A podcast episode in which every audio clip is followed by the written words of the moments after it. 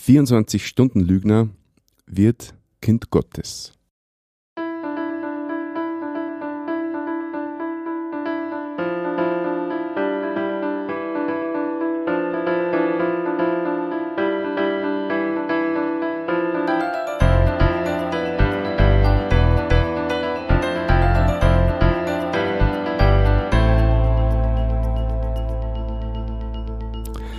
Christi und herzlich willkommen. In diesem Kanal geht es um Gottes Wü'n. Wir reden über biblische Themen und über die Geschichten, die Gott mit Menschen schreibt. Heute habe ich wieder einen Studiogast und mich freut sehr, dass er heute da ist. Herzlich willkommen, Benni. Grüß dich, Martin. Mich freut auch sehr. Danke. Schön, dass du Zeit nimmst. Zuerst darf ich dich bitten, dass du mal kurz unseren Zuhörern ein bisschen vorstellst.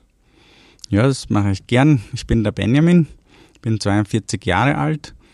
Und ähm, vom Beruf bin ich äh, Ingenieur für Elektronik und arbeite gerade in Linz bei einer Firma, die ähm, machen selbstfahrende Stapler und Fahrzeuge und wohne in Steyr. Danke. Ich habe mich so amüsiert über diesen ersten Aufhängersatz, vierundzwanzig Stunden Lügner. Das ähm, ist einmal amüsant, aber magst du vielleicht das ein bisschen erläutern, wie es warum wir diese Titel, diesen Titel gewählt haben. Ja, das ist ganz witzig. Ähm, also ich bin in, in Rumänien geboren, bin ähm, von dort gebürtig und als wir noch in Rumänien gelebt haben, ich bin mit neun Jahren ungefähr nach Österreich gekommen, ähm, habe ich, ja, ähm, meine Mama ist eines Tages mit mir zum Hausarzt gegangen, weil ich äh, anscheinend in jedem Satz gelogen habe und sie war schon so frustriert und, und, und verzweifelt, dass sie nicht mehr gewusst hat, was sie mit dann, keine Ahnung, wie alt ich da, sechs, sieben, irgendwie so, so herum ähm, gewesen sein muss, dass sie so verzweifelt war und nicht, nicht mehr gewusst hat, was mit diesem Kind tun soll, weil, sie, weil ich in jedem Satz gelogen habe. Das war... Entschuldigung, ja. Ich weiß nicht, was dieser Satz mit mir macht. Ich habe vorher schon die ganze Zeit gelacht und jetzt wieder. Ähm, Okay, sechs, sieben Jahre alt gewesen und in jedem Satz gelogen. Das finde ich schon mal irgendwie lustig. Ich meine, es ist sicher nicht lustig für die Eltern, weil dass man dann zum Hausarzt geht. Ähm, mit seinem Kind ist sicher nicht leicht. Ja. Und ähm, das war ja im Kommunismus damals. Mhm. Und was ja da fast nur überraschender ist, ist, dass deine Eltern ja gläubige Christen sind oder waren. Ja, genau. Also das ist ja dann noch viel schwieriger, diesen Schritt zu tun. Ja, also ich komme ja aus, ähm, also meine Eltern sind, sind gläubig gewesen, sie haben die Bibel ähm, ja eigentlich schon immer, kann ich nicht sagen, gelesen, aber ähm, die Bibel war bei uns zu Hause ähm, gang und gäbe und wir sind auch regelmäßig in die ähm, christliche Kirchengemeinde gegangen und ähm, für meine Eltern war Gott und, und der Herr Jesus einfach immer schon sehr wichtig und sie wollten das uns auch Kindern so vermitteln und weitergeben. Und auch für meine Eltern war es total wichtig, dass, dass sie ehrlich sind und, und nicht lügen. Mhm. Ähm, natürlich waren sie nicht perfekt, das möchte ich gar nicht damit sagen. Und ein, ein, ein, ein Ausdruck davon zum Beispiel war, äh, mein Papa hat in, im Kolchosen gearbeitet in Rumänien damals, in der Kommunismus und für Gläubige war es schon schwierig, in, in Rumänien zu leben. Magst du kurz ein bisschen erklären, was das ist, was das für eine Firma ist? Oder was Kolchosen sind, das, sind, das war sozusagen die ähm, kommunistische Landwirtschaft, ja, eigentlich ein Riesenkonzern sozusagen. Staatlich war Aber das. staatlich, genau, es war staatlich geführt. Und ähm, die, es war schwierig für Gläubige, dass sie wichtige Posten sozusagen irgendwie kriegen. Du musstest bei der Ta- Partei dabei sein. Mhm. Aber und, und die, die äh, Gläubigen waren, ähm, man hat sie ausgelacht und, und teilweise auch verfolgt in, in anderen Gegenden von Rumänien. Und ähm, aber solche Posten, wo es darum ging, dass man kein Geld veruntreut, also da, wo es um Geld ging oder Lager, Ähm, Arbeiter, da wo, wo man halt was stehlen kann, gell, da hat man sehr gerne ähm, Christen hergenommen, Gläubige hergenommen, weil man gewusst hat, dass sie nicht betrügen und dass mhm. sie nicht stehlen. Gell? Interessant. Und ähm, deswegen hatte der Papa halt diesen Posten als Buchhalter da. Mhm. Du hast mir vorher auch noch erzählt, dass ähm, der Papa ja betrügen, beziehungsweise im, im Namen des Staates quasi seine Bauern äh, betrügen musste, als mhm. Buchhalter in, der, in dem Betrieb, weil das halt einfach also ein bisschen korrupt abgelaufen ist, oder? Genau, also der Papa als Buchhalter, er hat das, das, die Leute, die Bauern bezahlen müssen, die gekommen sind mit ihrer Milch. Ich meine, man hat eh nicht sehr viel, aber zwei, drei Kühe zu Hause und um, um sich ein bisschen Geld zu verdienen, hat man halt das, das, die überflüssige Milch sozusagen dem Staat dann verkauft und der Papa musste sie ausbezahlen und man hat die, die Milch natürlich, ähm, wie heißt das, ähm, untersucht halt auf Inhaltsstoffe. Mhm. Und ähm, er hat immer, er hat das von seinem Chef aufgetragen gekriegt, dass er immer niedrigeren Wert ansagt den Leuten, als das, was wirklich ähm, in der Milch drin gewesen hat, äh, mhm. ist. Und ähm, um, damit er eben weniger auszahlt. Und das hat den Papa so fertig gemacht und so gewurmt, ähm, dass er das sozusagen nicht mehr ausgehalten hat und dann einen Plan gemacht hat, dass er ähm, flieht von Rumänien. Mhm. Der ist dann noch vor der Wende äh, geflohen. achtundachtzig. Mit Kind und Kegel? Na, gar nicht, das ging gar nicht. Also man hatte sowieso keinen Pass und ähm, es ist überhaupt kontrolliert worden, wenn du in ein anderes Bundesland gefahren bist. Ähm, und da bist gefragt worden, du musstest irgendwie ein, ein Ziel haben. Mhm. Also man konnte nicht einfach so irgendwo hinreisen in Rumänien. Und ähm, er ist alleine geflohen, über die grüne Grenze sozusagen, zu Fuß. Ein, eine Woche nach Österreich. Ich glaube, eine Woche. Mhm. Ähm, und dann ein bisschen später ist dann meine Mama ähm, nach, nachgezogen, sozusagen. Ein halbes Jahr später ungefähr. Mhm. Und dann noch ein halbes Jahr später sind wir Kinder dann offiziell mit dem Flugzeug nach, nach Wien geflogen. Mhm. Genau. Interessant. War, Wie viele Kinder seid ihr? Wir, wir sind vier Kinder, zwei Burschen, zwei Mädels. Und meine kleinste Schwester war damals acht Wochen, als Papa geflohen ist. Boah, das, das war ein schwerer Schritt. Ja, mhm. genau. Und natürlich alles im Geheimen. Er hat es nicht einmal seiner Mama gesagt, weil mhm. es Wahnsinn. So gefährlich war. Mhm. Und dann aber trotzdem relativ nach kurzer Zeit wieder vereint worden. Genau, wir, er, er ist achtundachtzig, irgendwann so Sommer achtundachtzig geflohen. Um, und wir sind dann im November um, neunundachtzig offiziell nachgekommen. Und im Dezember ist dann der Ceausescu gestürzt worden. Mhm. Also zwei Monate vor, vor der Freiheit sozusagen. Mhm. Aber das hat man natürlich nicht gewusst und ja. nicht riechen können. Mhm. Du hast dann nur erwähnt, ähm, dass du einen Onkel gehabt hast, mit dem du geraucht hast. Ja, das war, das ist jetzt äh, deswegen relevant, weil es was mit dem Glauben oder mit dem Glaubensprozess zu tun gehabt hat, hast du äh, vorhin erzählt. Mhm. Aber wie alt warst du damals? Ja, das war alles noch bevor wir äh, nach Österreich gekommen sind. Das war, ähm, ja, da, da war ich irgendwo so um sieben, acht Jahre. Also, ähm, wir haben eine kleine Landwirtschaft zu Hause gehabt und meine Großeltern auch. Also es, es war üblich, dass man dann ein, zwei Kühe gehabt hat, Pferd, ähm, wir haben Kutsche und Pferd und, und Schweine und halt so einen kleinen Bauernhof zu Hause. Und mein Onkel ist, ist auch öfters mit den, mit den Kühen auf die Weide gegangen. Da musste man natürlich aufpassen auf die Kühe. Ähm, und da bin ich oft mit ihm mitgegangen und er hat, irgendwo hat er immer Chickbacker mitgehabt und die hat da, wir waren da mehrere Jungs mhm. und da bin ich auch immer gern mitgegangen, weil konnte ich auch mitrauchen. Mhm. Es war jetzt nicht so, dass ich jeden Tag geraucht hätte oder so, aber es war, für mich war das so, ich gehöre zu den Großen, es war so cool, so, so lässig und was interessant finde jetzt im Nachhinein, als wir dann nach Österreich gekommen sind, war schon einer meiner Gedanken, boah, woher kriege ich jetzt Chick in Österreich, gell? Weil da habe ich keinen Onkel mehr, der sie besorgt. Und, ähm, mit neun dann quasi. Mit, genau, das war mit neun Jahren.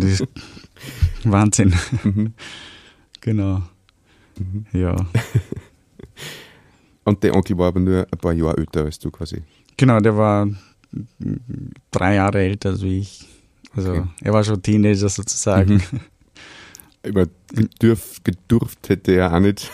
Nein, auch nicht. Also weder von den Eltern noch, noch sonst irgendwie. Ja, verstehe. Okay. Und als du dann in Österreich warst, hat es Schwierigkeiten gegeben oder es war nicht alles so einfach, oder? Ein fremdes Land. Ja. Ähm, ich will vielleicht noch ein bisschen äh, andere Geschichte aus, aus dem Leben, was, was dieses Lügen ähm, ah ja, bitte. Un, unterbreiten oder äh, was, was passiert ist, um zu zeigen, wie, wie schwierig meine Eltern mir geglaubt haben oder wie schwierig es für mich gewesen ist, weil sie, weil sie mir nicht glauben war. Ähm, ich habe erzählt, dass wir ähm, auch eine kleine Landwirtschaft hatten und wir hatten so dreißig Schafe zu Hause und ähm, manchmal war ich eben an der Reihe, dass ich mit denen auf die Weide gehe und das war so langweilig für mich, das war so unnötig, die Arbeit und das hat mich überhaupt nicht zart. Und ähm, war dann einen Tag draußen, war kaum, kaum von den Kindern, von den anderen Kindern aus dem Dorf, war niemand da auf, auf der Weide draußen, ich alleine und dann hat mich ein, ein Nachbar geschnappt ähm, und der, also unser direkter Nachbar war ein Krimineller. Und auch damals schon und jetzt noch viel schlimmer dann hinterher gewesen. Aber der hat mich dann geschnappt und hat mich irgendwo in ein Gebüsch gebunden, fest, festgebunden. Und ähm, ich habe nach einiger Zeit, habe ich es dann irgendwie geschafft, die, da aus den Fesseln rauszukommen. Und der, als ich dann aus diesem Gebüsch raus wollte, stand er davor und hat mich wieder geschnappt und, und ähm, gepackt und hat mich irgendwo woanders hingezahlt, wo es da war eine Riesengrube, das war eigentlich die Dorfmüllgrube und man hat immer gesagt, dass da Schlangen drin sind und das gefährlich ist und wir Kinder hatten echt Respekt vor, der, vor dieser Grube und der hat mich da hingezerrt und wollte mich da reinschmeißen in die und, und ich, ich kann mich noch gut erinnern, wie, wie er, der war da irgendwo bei zwanzig Jahren oder so und ich war sieben, acht, mhm. dass er mich da reinschieben wollte und ich hatte echt eine unglaubliche Kraft, nicht, dass ich sie hatte, aber es war irgendwie so, dass ich dem dagegen ähm, stehen konnte. Lang wäre es wahrscheinlich eh nicht gegangen, aber dann ist unser anderer Nachbar gerade vorbeigekommen, ähm, zufällig und, und also es war sicher nicht zufällig, es war sicher von, von Gott geführt, dass er dann geschrien hat, hey, was tust du da? Und so, und dann hat er mich losgelassen und ist weggelaufen. Und dann, der andere Nachbar hat mich dann nach Hause geschickt. Und ich kam nach Hause, es war schon am Dämmern, gell. Die Schafe waren schon zu Hause und meine Eltern haben schon auf mich gewartet, gell. Und dadurch, dass ich immer gelogen habe, habe ich ihnen erzählt, was passiert ist. Die haben mir kein Wort geglaubt. Die haben gesagt, ah, du hast nur gespielt und, und hast, hast Zeit vergessen, dass die Schafe schon ohne dich nach Hause kommen mhm. und so. Die waren klüger als ich. Ne? Naja, und mhm. diese Begebenheit hat auch einfach nachher, oder warum ich es erzähle, weil es einfach ein wichtiger, wichtiger Punkt in, meinem, in meiner Entscheidung dann für, für Jesus ähm, gewesen ist. Genau, mhm. das erzähle ich dann ein bisschen später. Okay. ähm, so, jetzt habe ich den Faden verloren. Ja, du, hast, du hast mir gesagt, dass du als Türke angesprochen worden bist von türkischen Frauen. Genau. Wie also Also als du in Österreich dann warst. Genau, also wir sind nach Österreich gekommen, sind nach äh, Niederösterreich in Pension ein Jahr gewesen, dann nach Wien übersiedelt und ähm, da habe ich meine Kindheit und, und Jugendzeit verbracht und ähm, ich habe ein bisschen einen starken Bartwuchs, bin eher dunkelhaarig mhm. und ähm, auf der Straße, wo ich einkaufen oder zur Schule gegangen bin, immer wieder stehe ich bei der Ampel und spricht mich irgendeine türkische Frau an, gell? Und ich meine, die Österreicher sind nicht sehr ausländerfreundlich, normalerweise, oder in Wien schon gar nicht, mhm. aber ich habe die Türken gehasst. Es war mir so eine Not und es war sowieso für mich schwierig, als Ausländer hier zu leben und, und als Kind überhaupt, ähm, Teenager dann.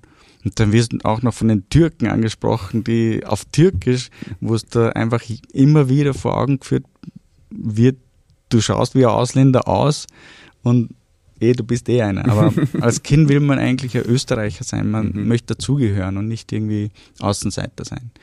Und ich bin einmal von der Schule heimgekommen, das hat mir, war mir so eine Not, und habe meinen Eltern angeschnauzt, ja, irgendwie gesagt, ich, ab heute rede ich nur mehr Deutsch mit euch. Mhm. Ich will nicht mehr Rumänisch reden. Ich wollte einfach Österreicher sein. Genau. Das hat ihn nicht lang gehalten, weil ich muss dann immer wieder Sachen übersetzen für sie, was ich gerade gesagt habe, und das hat mich auch nicht gefreut. Verstehe. Okay.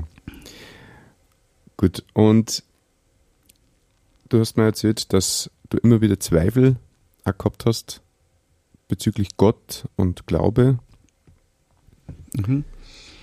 Ja, ähm, wie gesagt, für meine Eltern war der Herr Jesus und die Bibel und Gottes Wort einfach immer sehr wichtig, und wir haben es gelesen. Wir sind auch in die christliche Gemeinde gegangen, regelmäßig, und es war nicht so eine Pflicht, sondern es war ihnen, man hat es wirklich richtig gesehen, und auch wie mein Papa die Flucht erlebt hat, wie, wie Gott ihm geholfen hat und, und eingegriffen hat in seinem Leben, war unglaublich. Und lange Zeit war das für mich so der Glaube, oder ich würde sagen, der Gott meines Papas. Also ich habe den faszinierend gefunden, wie Gott ihm geholfen hat, und an dem habe ich lange festgehalten. Ich war überzeugt, dass es diesen Gott gibt, einfach aufgrund von dem, was mein Papa erzählt hat, mhm. wie er ihn erlebt hat, und, und ähm, wo er einfach immer wieder auf, auf diesen Fluchtweg von Rumänien nach Österreich immer wieder gebetet hat und, und ganz klar gesehen hat, dass Gott eingegriffen hat in, in dieser Situation, da wo sie gewesen sind. Genau. Und ja, das war diese schwierige Zeit auch dann, an, dann in Österreich.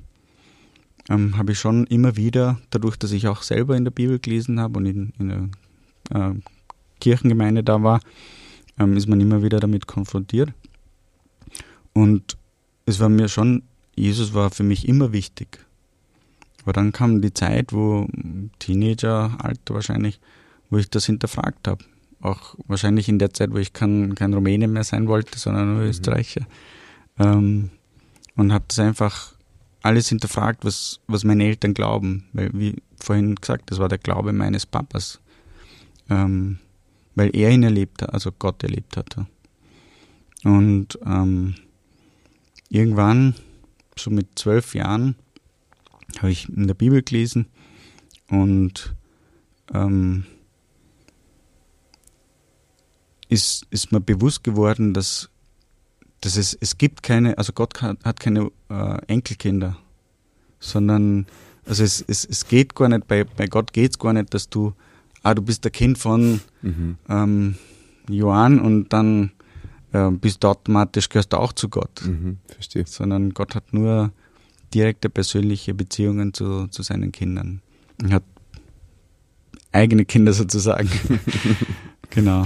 Und mhm. ähm, mir ist das dann bewusst geworden, und dann mit zwölf habe ich ähm, Gott das auch gesagt, ich möchte auch sein Kind werden und ähm, ihm gehören, und habe den Herrn Jesus gebeten, dass er in mein Leben kommt und ähm, wir gemeinsam das Leben bestreiten.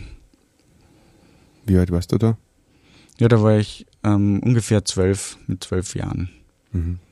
Genau. Und danach habe ich einfach ähm, angefangen, noch, noch mehr in der Bibel zu lesen, einfach weil ich diesen Herrn Jesus selber und besser kennenlernen wollte. Genau. Und das war dann schon schwierig, eben mit meinen alten Gewohnheiten ähm, abzuschließen, mit den Lügen. War dir das bewusst, dass du so viel gelogen hast? Dass ich als Kind so viel gelogen habe, war, war mir nicht bewusst. Das ist ganz witzig, weil das haben, hat mir meine Mama erzählt, diese Begebenheit mit dem Arzt, dass sie da mit mir zum Hausarzt gegangen ist. Mhm. Ähm, aber ähm, es ist, ich habe es in meinem Leben gesehen, und immer wieder denke ich über mein Leben, wenn ich jetzt zurückschaue in mein Leben und, und auch so, was mich interessiert, wäre ich nicht, nicht gläubig an, an den Herrn Jesus, wäre ich voll der Kriminelle. Also ich wäre sicher mindestens im Drogengeschäft oder wenn nicht andere Sachen, ähm, weil mich das einfach, das Verbotene, das kitzelt mich. Mhm. Genau, und jetzt muss ich einfach immer wieder, also es ist schon viel besser, aber ähm, jetzt ist es keine große Versuchung für mich mehr, aber ich merke einfach immer wieder, das Verbotene, das kitzelt mich. Brauchst du jetzt? Nein, war nicht mehr. Also ich glaube, ich, glaub, ich habe in Österreich nie geraucht, seitdem ich da bin. Okay. Ich, ich erinnere mich zumindest nicht dran. Mhm. Was hat da eigentlich der Hausarzt drauf geantwortet, auf dieses Anliegen deiner Mutter? Das war ganz witzig, der hat sie ausgelacht. Ja, komisch. Also abgesehen davon, dass Lügen eh gang und gäbe war in Rumänien, mhm. ähm, wahrscheinlich eh so wie hier in Österreich, mhm. aber er hat sie ausgelacht, hat gesagt, liebe Frau, gehen Sie nach Hause, der, der kleine Kerl, der weiß nicht einmal, was Lügen ist. Ja. Ja. Das ist schon irgendwie eine lustige Vorstellung. Okay. Gut, und du hast da durch die Zeit mit Jesus an deiner Seite hast immer wieder mal Bestätigung auch erfahren, dass Jesus oder dass Gott an deiner Seite ist und dass du auch wirklich auf seine Hilfe zählen kannst. Hast du ein Beispiel? Mhm. Also, wie gesagt, das Jesus war mir schon immer wichtig und bei dieser Entscheidung, dass ich den Herrn Jesus nachfolge, ähm, war mir wichtig, dass es eben nicht der Gott meines Vaters ist, sondern ähm, mein persönlicher Gott ist. Und ja, ich habe viel Bi- Bibel gelesen und da stehen ganz viele Begebenheiten und, und Ereignisse. Und grundsätzlich bis aufs Lügen und in meiner Teenie-Zeit habe ich ein bisschen mit Mädels rumgemacht oder so, aber eigentlich nichts großartig Schlimmes in ja, menschlicher Sicht oder weltlicher ja, Sicht sozusagen. Niemanden umgebracht. Niemanden umgebracht, keine, keine Drogen. Drogen konsumiert, mhm. äh, nur Nikotin als Kind, voll arg. Ähm, aber was... Wie war deine Frage nochmal? Ähm, dass du durch die Zeit mit Jesus auch immer wieder Bestätigung ja, genau. erfahren hast von Gott. Genau, dass, dass Gott mein persönlicher Gott geworden ist.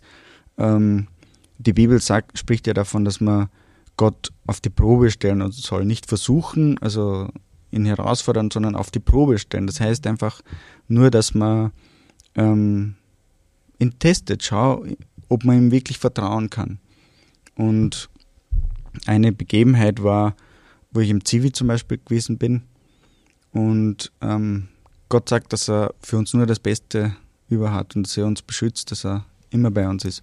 Und weil ich im Zivi im Auslandsdienst in Rumänien habe mit Straßenjugendlichen gearbeitet und ähm, da war ich einmal unterwegs mit, mit meinem Auto, hatte ein ziemlich sportliches Auto, also ein starkes Auto für, für einen jungen Burschen eigentlich, zu stark. Und war schnell unterwegs und dann, es war irgendwie so, so ziemlich wüst, also ka- kaum Verkehr und fahre so, ich weiß nicht wie viel, aber fahre so eine Kuppe rauf und ähm, bei dieser, die war ziemlich langgezogen, hatte Geschwindigkeit und da ist man nämlich geschossen, äh, da ist mir die Fahrschule wieder eingefallen, das, was man in der Fahrschule lernt, das passiert sehr selten, aber ähm, da ist man geschossen hinter einer Kuppe, Vorsicht in deiner Kuppe, man weiß nie, was dahinter kommt. Gell?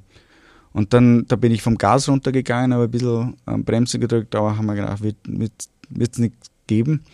Und war oben auf der Kuppe und direkt hinter der Kuppe war neunzig Grad Kurven. Mhm. Ohne irgendwelche Zeichen, ohne äh, Leitplanken und natürlich Panik und, und, und ähm, ja, man darf ja auch nicht zu stark bremsen, weil dann und habe die Kurve gerade mal so geschafft bis auf die andere Seite sozusagen und das war kurz vorm, vorm Schotter, vor, vorm Randstreifen mhm. und geradeaus war überhaupt keine Leitplanke, nichts und da ging es ziemlich steil tief runter und als ich die Kurve dann geschafft habe und wieder atmen konnte, ist mir so bewusst geworden, boah, unglaublich, dass diesen Gedanken, dass Gott mir den, hätte ich vorher nicht gebremst oder vom Gas runtergegangen, wäre ich da Also da hätte es mich geschleudert und, und wer weiß, wann da ein Auto vorbeigekommen wäre das nächste Mal. Gell? Abgesehen davon, ob man überhaupt lebendig da rauskommt, weil es ziemlich tief runtergegangen ist. Mhm. Und das, das war so auch ein, ein Zeichen, Gott ist da. Und Gott hat mir diesen Gedanken gegeben ähm, vorher, weil wer denkt denn an die Fahrschule? Mhm. Mhm. So, so gar nicht als junger Bursch hinterm Steuer. Bewahrung. Das war voll die Erfahrung. Bewahrung, genau. Würdest du sagen, dass Gott dein Leben verändert hat, auch im Hinblick auf diese Vorzeichen deiner Kindheit, wie es losgegangen ist und dann mit den vielen Lügen? Seither, meine ich. Ja, also wie, wie gesagt, die Tatsache, dass ich gläubig bin und dass ich Herrn Jesus lieb habe und einfach tun möchte, was er, was ihm gefällt und was, was eh sowieso gut ist für mich und für uns, ähm, wäre ich sicher ein, ein Krimineller ähm, mhm. geworden, und das, das ist mir einfach immer wieder bewusst, wo ich, wo ich merke in meinem Leben, boah, das kitzelt mich. Mhm. Ähm, das heißt nicht, dass ich ein perfekter Mensch jetzt bin, ohne Fehler, ohne Sünden, und auch nach mein, meiner, nachdem ich gläubig geworden bin an Herrn Jesus, ähm, habe ich, habe ich auch gelogen. Hm.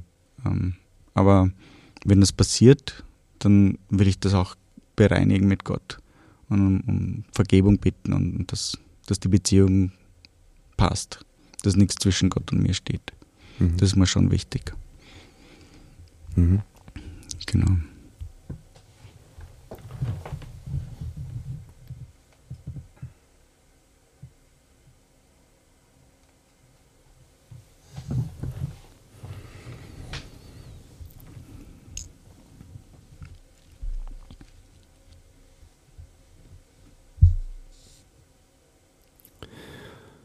Wie bittest du Gott um Verzeihung, wenn du was falsch gemacht hast? Wie machst du das?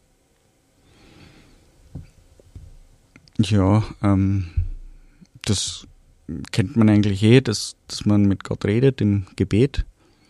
Und wenn, wenn mir zum Beispiel eine Lüge oder ich sag mal eine, eine Sünde ähm, auffällt, einfällt, weil manchmal tut man es auch unbewusst, ähm, dann bitte ich Gott um Vergebung, weil es mir bewusst ist, oder die, die Bibel spricht davon, was ja der Liebesbrief Gottes ist an uns Menschen, ist mir, da bitte ich einfach Gott um Vergebung. Und, und in der Bibel steht auch, dass, dass Gott Sünde hasst. Und deswegen musste der Herr Jesus dafür sterben, als, als Bezahlung für die Sünde. In Römer steht, dass der Lohn der Sünde ist, ist der Tod. Das sind einfach Gottes Regeln. Und das kann ich voll gut nachvollziehen, weil Gott ein heiliger Gott ist. Und er keine, keinen Kontakt, keine Gemeinschaft mit, mit Sünde haben kann. Mhm. Und deswegen ist mir das auch wichtig geworden, nachdem ich gläubig geworden bin. Mhm. Aber du musst ja jetzt das, diese Vergebung nicht verdienen, sozusagen, sondern du musst ihn nur darum bitten. Es ist ganz, ganz ähm, interessant, und ich möchte einen, einen Vers lesen aus ersten Timotheus, aus Kapitel zwei. Ähm, oder vielleicht zwei Verse ein, ein bisschen ausholen. Ein Vers, was mir als Kind wichtig war, was ich immer wieder auswendig gesagt habe. Ähm, da steht in ersten Timotheus Kapitel eins, Vers fünf, da steht, das Endziel des Gebotes aber ist Liebe aus reinem Herzen und gutem Gewissen und ungeheucheltem Glauben. Und das ist ganz interessant, weil man verbindet ja mit Geboten, was irgendwie erlasst oder ähm, Gott will uns irgendwie knechten oder so. Und dieser Vers, den habe ich als Kind immer auswendig gesagt, aber nie verstanden. Erst, mhm. erst nach meiner Bekehrung habe ich verstanden, was das bedeutet, dass Gott eigentlich Liebesbeziehung möchte zu uns Menschen und nicht. Und dass die Gebote Gottes äh, gut für uns sind. Und der zweite Vers ist, ein Kapitel später, in Kapitel zwei aus ersten Timotheus, ähm, Vers drei, da heißt es, denn dies ist gut und angenehm vor Gott, unseren Retter, welcher will, dass alle Menschen gerettet werden und zur Erkenntnis der Wahrheit kommen. Denn er ist ein Gott und ein Mittler zwischen Gott und den Menschen, der Mensch Christus Jesus. Es ist für mich auch ein gewaltiges Liebebeweis, einfach, dass Gott uns Menschen liebt und möchte, dass wir errettet werden. Ihm ist das nicht wurscht, und deswegen hat er den Herrn Jesus geschickt, oder deswegen ist der Herr Jesus gekommen, um diese kaputte Beziehung wiederherzustellen. Genau. Mhm. Benni, hast du noch einen Tipp oder einen Gedanken für unsere Zuhörer? Ja, ähm, mein Anliegen ist, Was, was mir wichtig war, dass, dass ich weitergebe, ist einfach das, das was ich erlebt habe. Gott ist ähm, kein Spaßverderber oder Bremser, sondern mit Gott kann man echt viele Dinge erleben. Ich habe jetzt nur ein Beispiel genannt, wo Gott mich bewahrt hat, wo Gott mir geholfen hat, aber das Leben mit Gott ist eigentlich gescheit herausfordernd. Ähm, da gab es noch andere Geschichten, wie, wie der Herr einfach in meinem Leben, wo ich Gott auf die Probe gestellt habe und wo Gott einfach bis jetzt zumindest sich immer als treu erwiesen hat und wo er einfach mir zeigt, dass er mich liebt.